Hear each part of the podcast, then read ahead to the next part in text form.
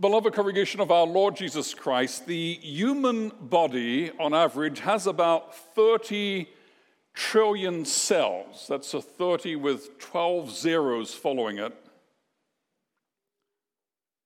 And the average human body also has between, depending on which research you read, between 38 to 100 trillion microbes bacteria and other tiny organisms, more than the number of our cells. And if you're wondering or worrying about how much weight that adds to you, don't worry, it's about 200 grams. It's not a significant thing. Now, if you were to ask one of these bacteria to describe what is a human, imagine for the moment that we could communicate with the bacteria, bacterium and ask this, it would be very difficult for that little microbe to describe, in terms of its little world, what a human is. Because we as humans are in a totally different category than microbes. And yet, the distance between a bacterium and a human is a lot shorter and smaller than the distance, the infinite distance, the unbridgeable distance between a human being and God. That's the question, which is the title of the sermon. What is God? The bacteria might ask, What is a human? if it could ask something. Human beings can begin with this question What is God? And, and, and we as believers, we would tend to think, well, we should ask, who is God? Because we know who he is. But if you just speak to a human being in general that doesn't necessarily believe in God, that's, that's a great question to start with. What is God? What is a human being? What is God? There's only one of him, but what is he? Now, both we and the bacterium are created, and so we belong in that general category of created things, even though we're very different. But the difference between humans and God is that God is in a totally different category. He is the creator, and we are part of the creation. And that huge, massive distinction between creator and creation is the basis of everything. That's where the Word of God begins. In the beginning, God. The Bible doesn't explain where God came from because he doesn't come from anywhere. He is. And then the Bible proceeds to describe that in the beginning, God created the heavens and the earth. And so you have the creator on the one hand, and you have the creation on the other. That is the fundamental basis of all of reality for us as human beings. And a denial of that distinction between creator and creation is the basis or the essence of all false religion. Now, we looked at Romans chapter 1, we read through it, and look at verse 25 if you still have your Bible handy, and see how the apostle describes it, they exchanged the truth about God for a lie and worshiped and served the creature rather than the creator who is blessed forever. Amen. Now, we live in a post-modern, a post-Christian world, a post-Christian society. After almost 2,000 years of Christianity in the West, our society has turned away from recognizing a transcendent God. It began in the 1800s with philosophers like Nietzsche declaring that God was dead. It was picked up on by the whole process of evolutionary thought in the 19th century as scientists and other thinkers rejoiced in the consequences of the error, the heresy, or the false teaching of evolution, saying if the world has developed on its own then we no longer need a creator and we don't need someone up there telling us what to do. We're free to make our own decisions. It's just us. The process, the end result of millions of years of evolution. And so we live in this culture, this society, which has declared a transcendent God. That means a God who is far above the creation and far above human beings. They have declared him to be dead or non existent. And it's important for us to understand that. It's important for us to understand that we are really weird in this world as Christians. If you go to university and you talk about God and you talk about how you know God and who He is, people are going to look at you as though you're crazy. Because no one believes that anymore, that there is a transcendent God who created all things and before whom all must fall down and worship. Now, what happens when we deny the Creator? What happens, and we see that in Romans chapter 1, is that we end up making creation or a part of creation into our God. Humans were built to worship, and if we declare God dead and off the scene, then we will worship something or someone in the creation. And that's exactly what has been happening, especially since the 1960s in the West. Eastern spirituality has rushed into the vacuum caused by the declaration that God is dead, and it is infused in almost everything that we hear and that we see and that we come into contact with in the media, in books, in movies, in magazines, in popular music. You think of that theme which comes back all the time that all is one, that all paths lead to God, that we need to reject religion. And religion then is the kind of things that we preach and we confess as the church of the Lord Jesus Christ, and that we need to abandon that and the transcendent God. That's religion, and we need to embrace spirituality, which is the world without God the unity of all things. And you have that whole Eastern idea of the yin and the yang, where you have that circle with the part of it being white and part of it being black. And then in the white part, there's a little black dot, and in the black part, there's a little white dot. And so that the world is a continual conflict, but yet equilibrium between dark and light, between good and evil. And the good has a little evil in it, and the evil has a little good in it.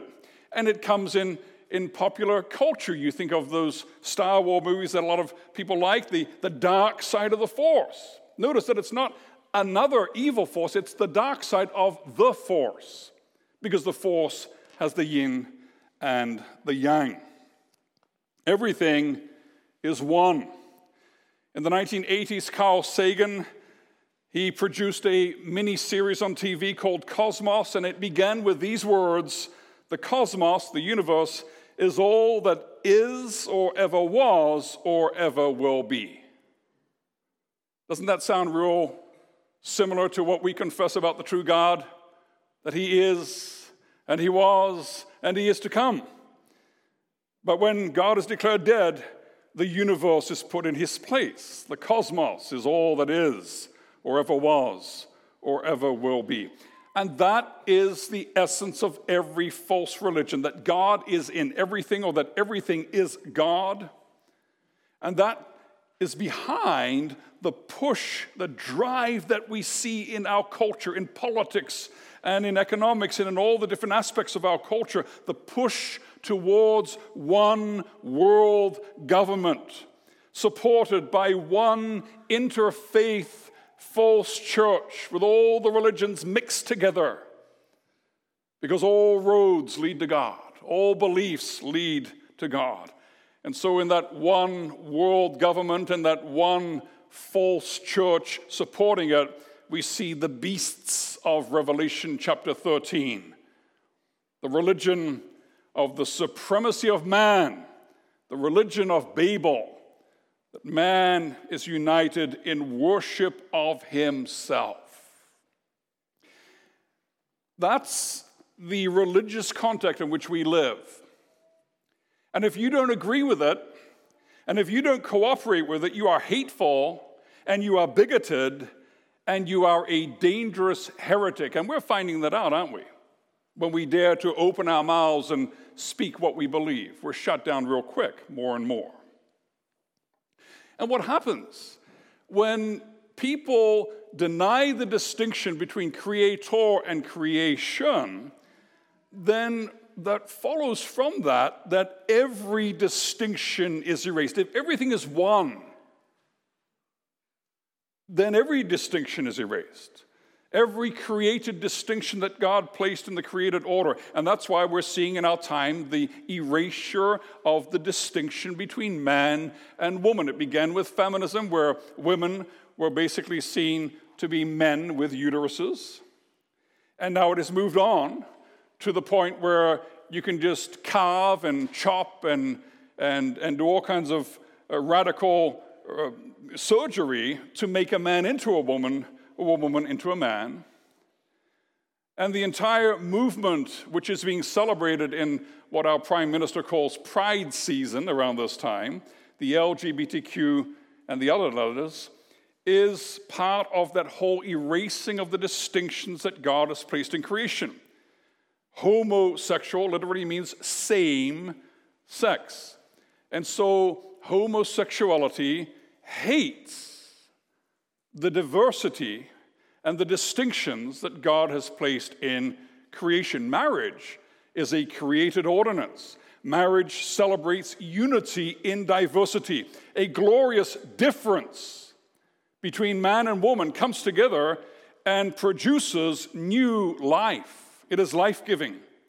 And yet, the religion of the rainbow being celebrated at this time of the year most of the variations of that alphabet soup sexuality are inherently sterile and not life giving at all. Now, as I'm saying these things, perhaps some of you are feeling very uncomfortable because these are politically incorrect things to say, and you may be thinking, I wonder if my boss at work or my colleagues at work tune in to this service and hear what the church that I'm a member of is talking about and what it's saying about these things. And maybe you're uncomfortable. And I think that would be a demonstration of how this new religion is seeping into the church.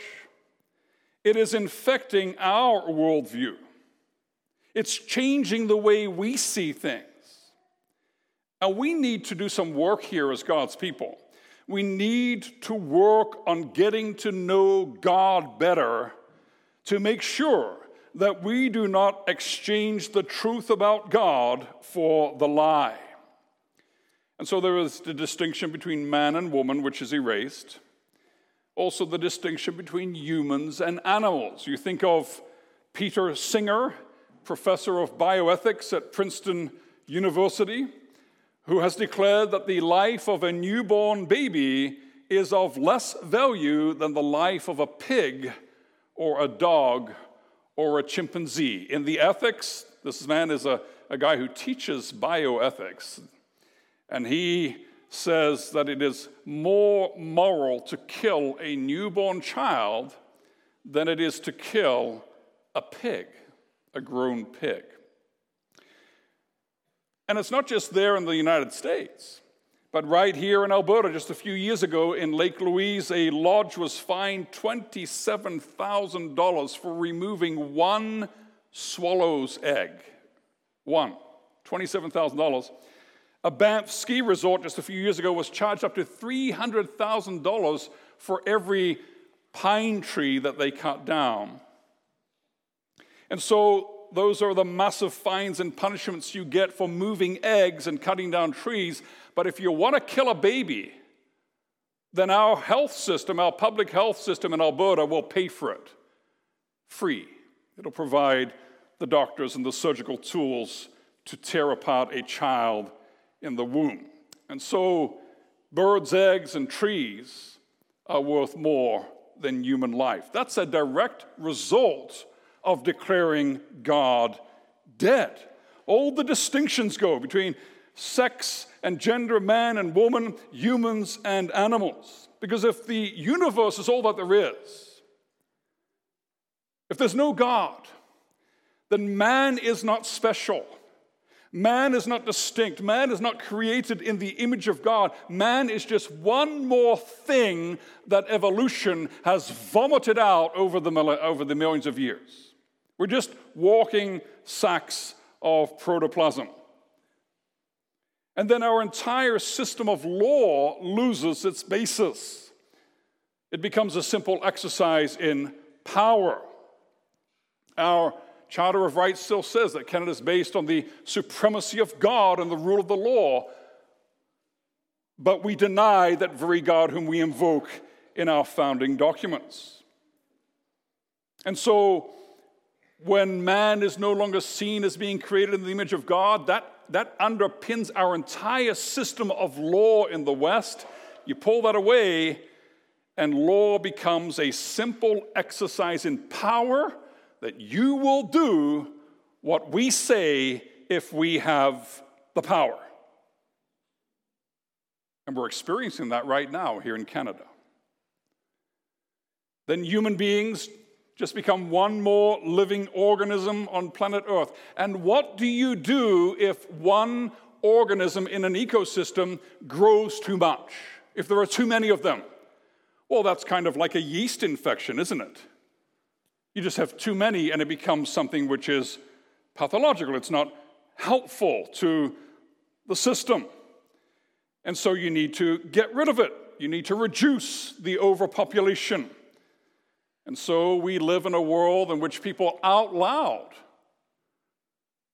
call for the culling of the herd. We need to reduce the population of the planet from 8 billions to down to 1 billion or less in other words, we need to work and plan so that seven out of every eight human beings dies and isn't replaced. Now, this is a theological problem. This is a religious problem. Man has exchanged the truth about God for a lie, and so God, as we read in Romans 1, gave them up.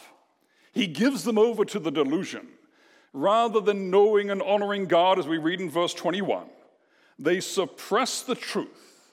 They become futile in their thinking, and their foolish hearts are darkened. And because this is a theological problem, it's a problem with understanding who God is and what our relationship to God is. We can't fight it with social programs or with political or economic plans. We need to fight it at the root. And we need to be very careful how we define the problem. We need to be very careful not to accept the framing of the problem in the terms defined by the unbelieving world, which suppresses the truth in unrighteousness, because the unbelieving world will say all is one. There is no transcendent God. And you Christians, with your insistence on the old and outdated view of a transcendent God, you are the problem. You are hateful and you are regressive. And nobody wants to be called hateful and regressive and bigoted. And so the temptation is, and the temptation into which the false church falls, is to look at the world and say, please, what can we change about what we say and what we do so that you accept us? so that we are acceptable in your eyes. We will embrace your view of reality and we will radically transform the gospel into a message which fits the spirit of the age. And so we have churches flying the rainbow flag, declaring themselves LGBTQ allies. And those churches, by doing that, are declaring that the transcendent God is dead. They are declaring that man is God, that man determines right and wrong, and that man will bring about heaven on earth, and that the problem, The root problem of all violence and all evil and all wickedness and all harm and all suffering, the root problem is the transcendent God of the scriptures. He is hateful, he is judgmental, he is patriarchal, and he's got to go if we want heaven on earth. Holiness gets in the way of diversity and tolerance, love and acceptance. And so the kingdom of darkness hijacks language to portray the transcendent creator God as the problem, not as the solution. And their hymn, their hymn of the religion of man is John Lennon's Imagine. Imagine there's no heaven and no hell and no religion, all people living for today, living life in peace. If we get rid of God, all our problems will be solved. And I hope someday you'll join us and the world will be as one. Well, that's what the world around us tells us. But we know different because we have the very Word of God, the revelation of God in our hands. And the Bible tells us that all evil, violence, injustice, war, wickedness, confusion, selfishness, despair, all of those things are because people do not know God. They have exchanged the truth about God for the lie, and that leads to death. And they're tasting it now, they're experiencing it now, and they will, if they do not repent, experience it eternally. Jesus says that to know Creator God is the opposite of death. What does the Lord Jesus say in John chapter 17? He says this. And this is eternal life, that they know you, the only true God, and Jesus Christ, whom you have sent. And that's why we're turning this afternoon to Belgic Confession, Article 1.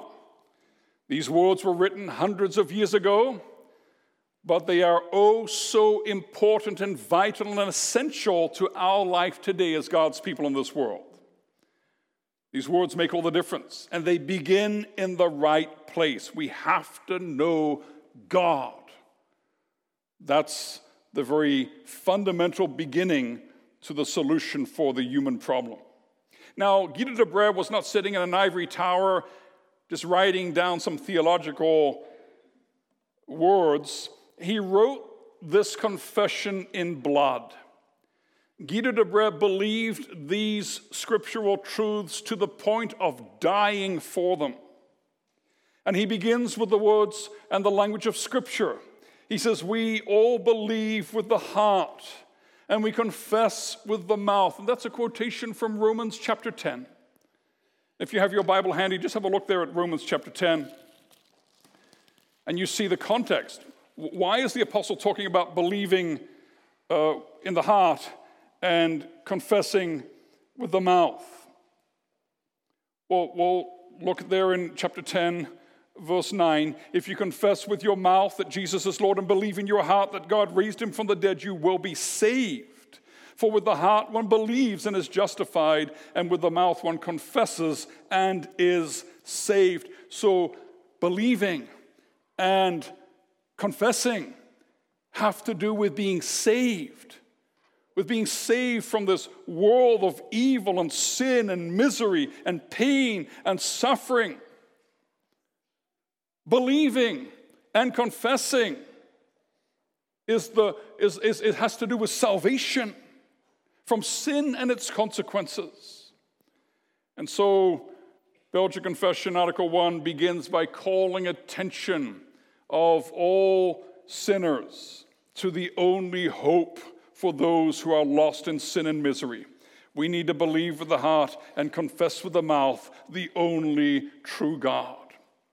And you think of what Isaiah the prophet says in Isaiah 45. He says this, or the Lord says through him, He says this Turn to me and be saved, all the ends of the earth, for I am God and there is no other.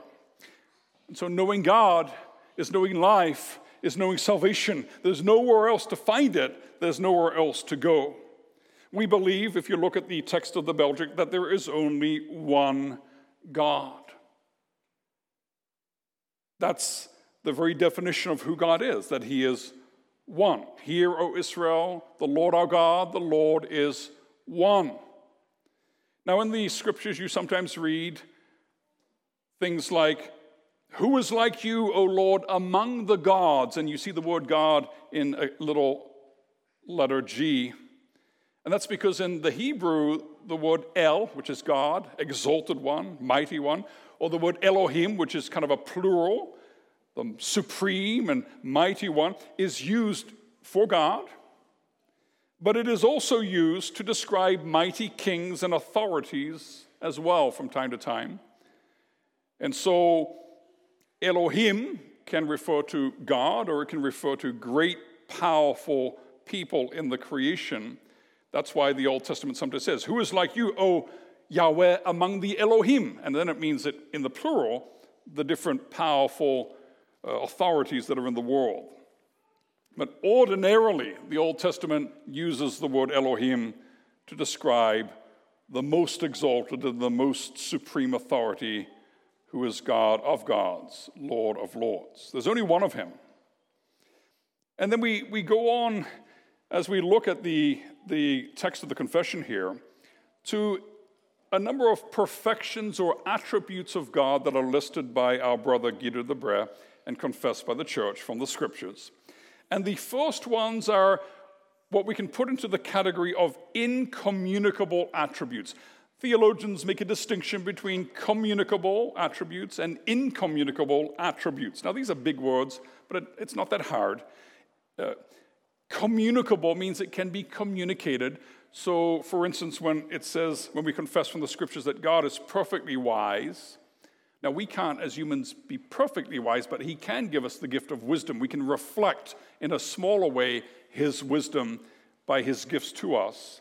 His justice, we can reflect. His goodness can be reflected in us. So, there are things which He can communicate to us and we can reflect. There are other things about His being that He cannot communicate to us, they are just reserved for Him. And those are the first ones in this list. He is a simple and spiritual being. We can't be that.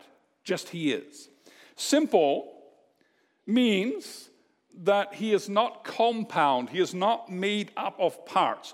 Human beings, we're made up of 30 trillion cells plus a whole microbiome. And, and you can take off an arm, and, and I'm still a human being. You can take off a part, and I'm still a human being. God has no parts. He's not made up of different parts. He just is God.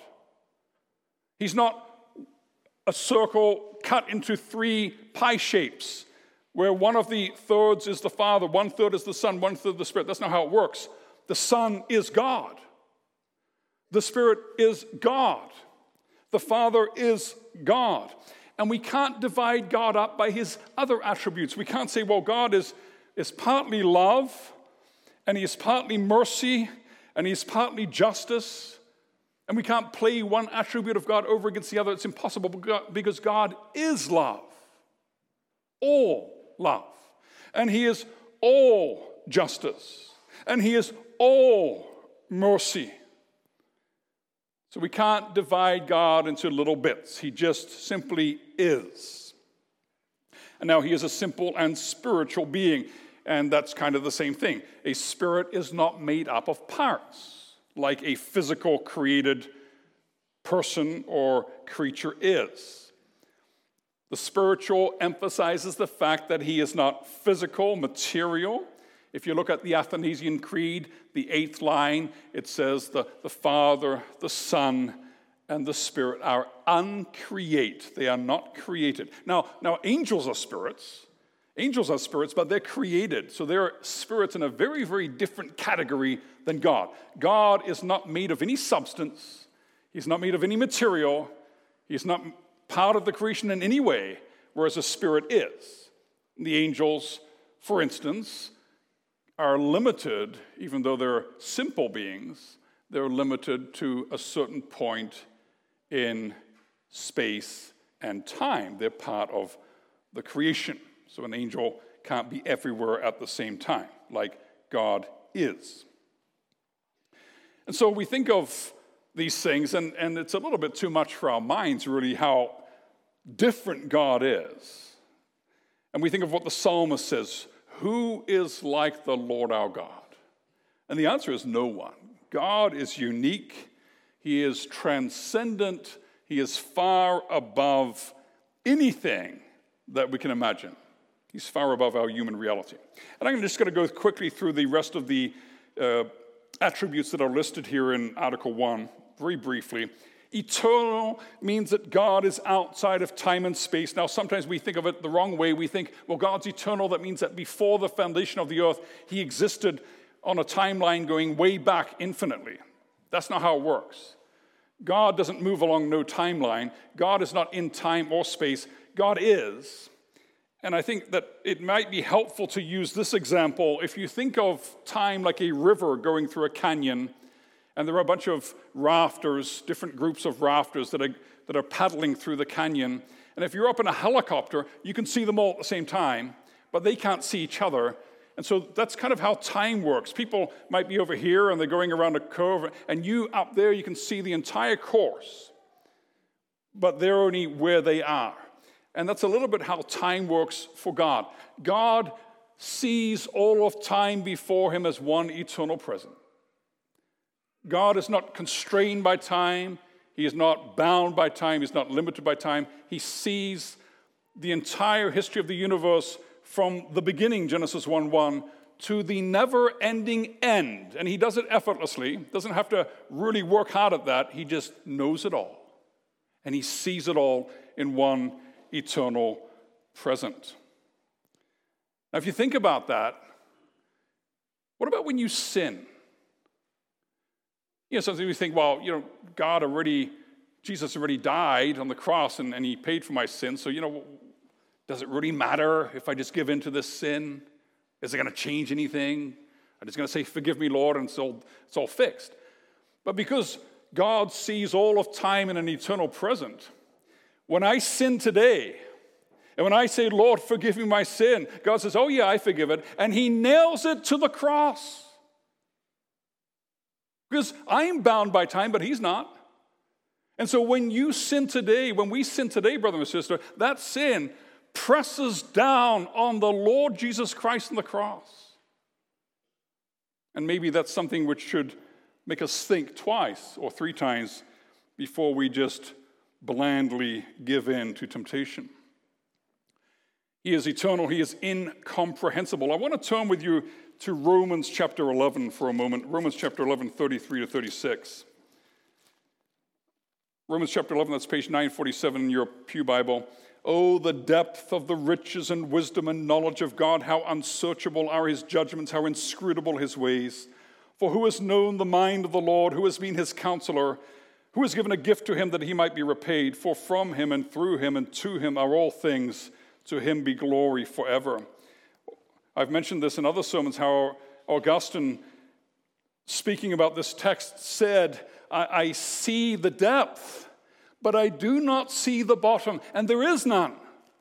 You can go deeper and deeper and deeper into the riches and the wisdom and the knowledge of God, into his unsearchable judgments, his inscrutable ways, and you will never get to the end. You will never get to the bottom. We can't put God into our minds. We can't figure him out. We can't put him under a microscope. He's too much for us. And if you're worried about being bored in eternity in the new heavens and the new earth, thinking that after a while you'll have seen everything, don't worry because God is unfathomable depths of love and grace and mercy and goodness and truth and the riches, those depths of riches we can mine forever and ever and ever. And every time we come to a point where we think, I just can't handle it, it's just too much, we will turn a corner and realize that we have only seen one drop of a universe full of oceans which still remain which in turn are just one drop of another multiverse of oceans that remain. There's just too much for us to fit into our puny little brains. He is incomprehensible. My ways are higher than your ways, says the Lord, and they certainly are. And he is invisible. The scripture says, 1 Timothy chapter 6, 16, he dwells in unapproachable light whom no one has ever seen or can see. He's spirit, he's not material.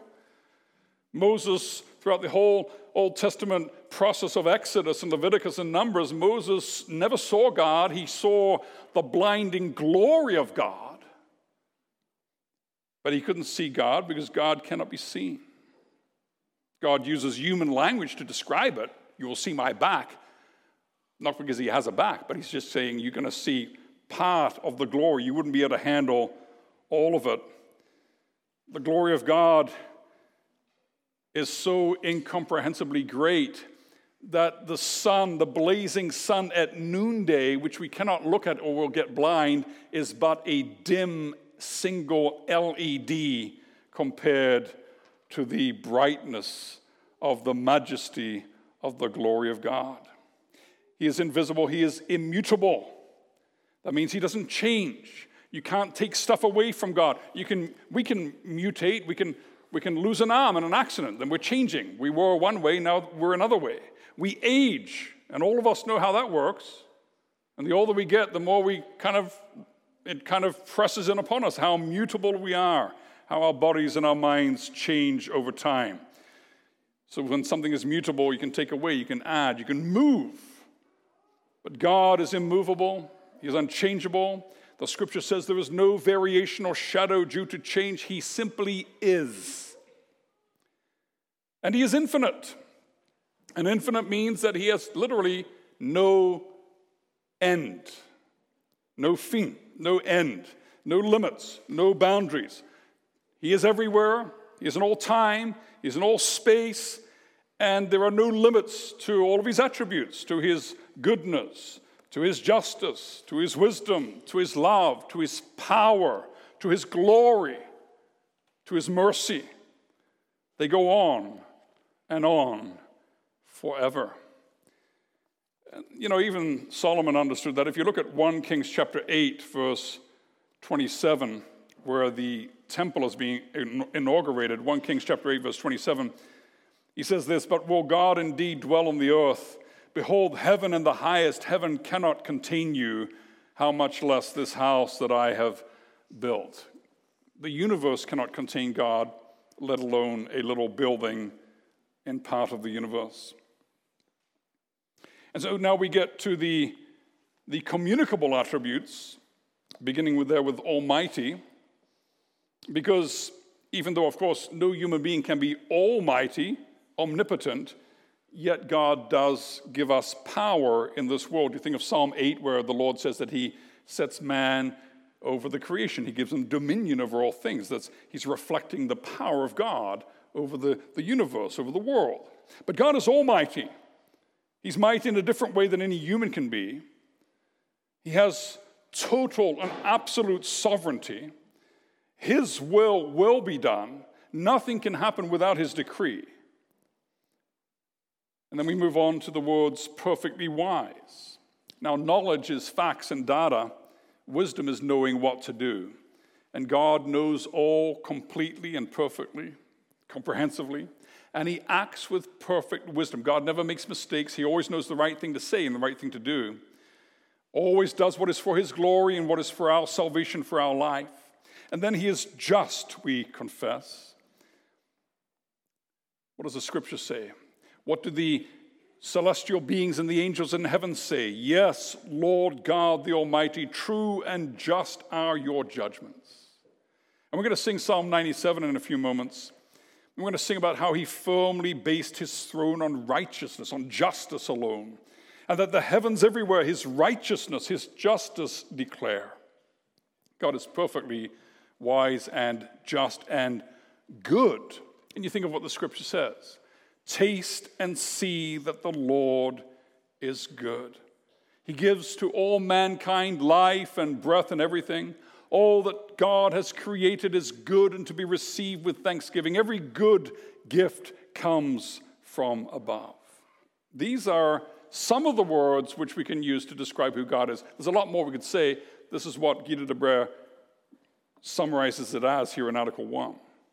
This is who we worship. But we've only scratched the surface. This is only a, a stammering of a tiny part of the greatness, of the glory, of the majesty, of the exaltation of his supreme being. And we think of Psalm number eight, the first verse O Lord, our Lord, how majestic is your name in all the earth. You have set your glory above the heavens. And because God is so high and exalted and glorious and worthy to be worshiped, whenever in all of history someone comes into the presence of God, they fall down on their face and they worship. And that's what's happening every moment in heaven. We sang hymn number five at the beginning of the service. And hymn number five is drawn from Revelation chapter 4. If you have your Bible handy, just flip to Revelation chapter 4 there and see the context of that hymn Holy, holy, holy. Every moment, angels and the heavenly beings and the saints in glory are worshiping God. That's there at the end of chapter 4 of Revelation. Holy, holy, holy is the Lord God Almighty who was and is and is to come. Now, verse 9 of chapter 4. And whenever the living creatures give glory and honor and thanks to him who is seated on the throne, who lives forever and ever, the 24 elders fall down before him who is seated on the throne and worship him who lives forever and ever. They cast their crowns before the throne, saying, Worthy are you, our Lord and God, to receive glory and honor and power, for you created all things. There it is creator, creation. For you created all things and by your will they existed and were created. The worship never ends in heaven, and it ought never to end in our lives, and our hearts here on earth. And this is who God is, worthy of all praise because of who He is and what He has done. And we were created to reflect not the immutable uh, not the incommunicable uh, attributes, but we were created to reflect the character of God. And we didn't. We didn't. We failed miserably and we fell. And so, what did God do? God sent his son. God became man. How is this possible? The eternal came into time and space. The incomprehensible, the invisible, stooped down to show himself to us in a way which we can understand and see as a human being. The immutable, the unchangeable God took on a human nature which changed from zygote to embryo to newborn baby to toddler to young child to teenager to adult man. The infinite God, no limits, no end to him. He subjected himself to the limits of time and space and a human body in his human nature. How is this even possible? What does the Bible say? Hebrews chapter 1 3. He, Christ, is the radiance of the glory of God and the exact imprint of his nature. The exact imprint. We're supposed to be the reflecting the image. We're made in the image, but Jesus Christ is the image. We reflect, he is. He is the wisdom of God. He is the righteousness of God. He is the epitome of the revelation of the goodness of God because God came to us and He said, Look, I've given you everything, I've given you the world, I've given you life, I've given you being, and now I give you myself. And in Christ, the transcendent God reveals Himself to us as the immanent God, the God who is with us, Emmanuel. We wanted to become gods, and that brought all the evil into the world. And as long as human beings want to take the place of God, This will always bring evil and destruction and death when we want to be our own gods and determine our own fate and be the captains of our own souls. But in these broken, miserable, dark, and dying world that we live in, God comes with the gospel that we believe, that we live, and that we proclaim. And the gospel says, stop trying to fix what you can't fix. Stop deluding yourself that you can become gods. Turn to me and be saved, all the ends of the earth, for I am God and there is no other. Believe with all your heart in the Lord Jesus Christ. Bow the knee to his lordship. Confess him to be King of kings, Lord of lords, God of God, true God of true God. Now, we live in a world which suppresses that truth in unrighteousness, which has exchanged the truth about God for a lie. We live in a world given over to foolishness and futile thinking and darkened hearts. We live in a world which is worshiping the creation and not the creator. And we cannot help them by becoming like them. We cannot help them by enabling them. We cannot help them by making approving noises. We cannot help them by being desperate for their acceptance and their approval. If we want to know how to help the world, we need to start by knowing God. And if we know God, then we will know how to stand. And I, I just want to take a moment here to speak especially to the men of the congregation. The, the women, our sisters, put us to shame in how dedicated they are to gathering together to study the Word of God. And I'm not sure what we're so busy with, but we're too busy to do it because there are hardly any men's Bible studies in this congregation. And if we want to stand as Church of God in this world with this huge tsunami of wickedness and anti Christianity, which is just towering above us, the only way we can stand is to stand firm in the Word of God, to know Him, to know who He is, to know His revelation, to know Him in Christ. And that means we got to be in the Word. And maybe we need to make some radical changes to the way we organize our lives, but we need to be studying the Word of God because when we study the Word of God, then we know who He is and what He has done. And you can only stand in the gospel and the way, the truth, and the life by knowing the true God, the only God. And to know Him is to worship Him, to know Him is life. To know Him is to know that overflowing fountain of all good, which will wash away every sin and every corruption, every injustice and every stain, every perversion, which will wipe away every tear, which will restore everything broken, which will make all things new, and which will literally bring about a new heaven on earth. The God whom we know in Christ Jesus is our hope and our joy and our salvation. There is no other way. There is no other truth. There is no other life. Amen.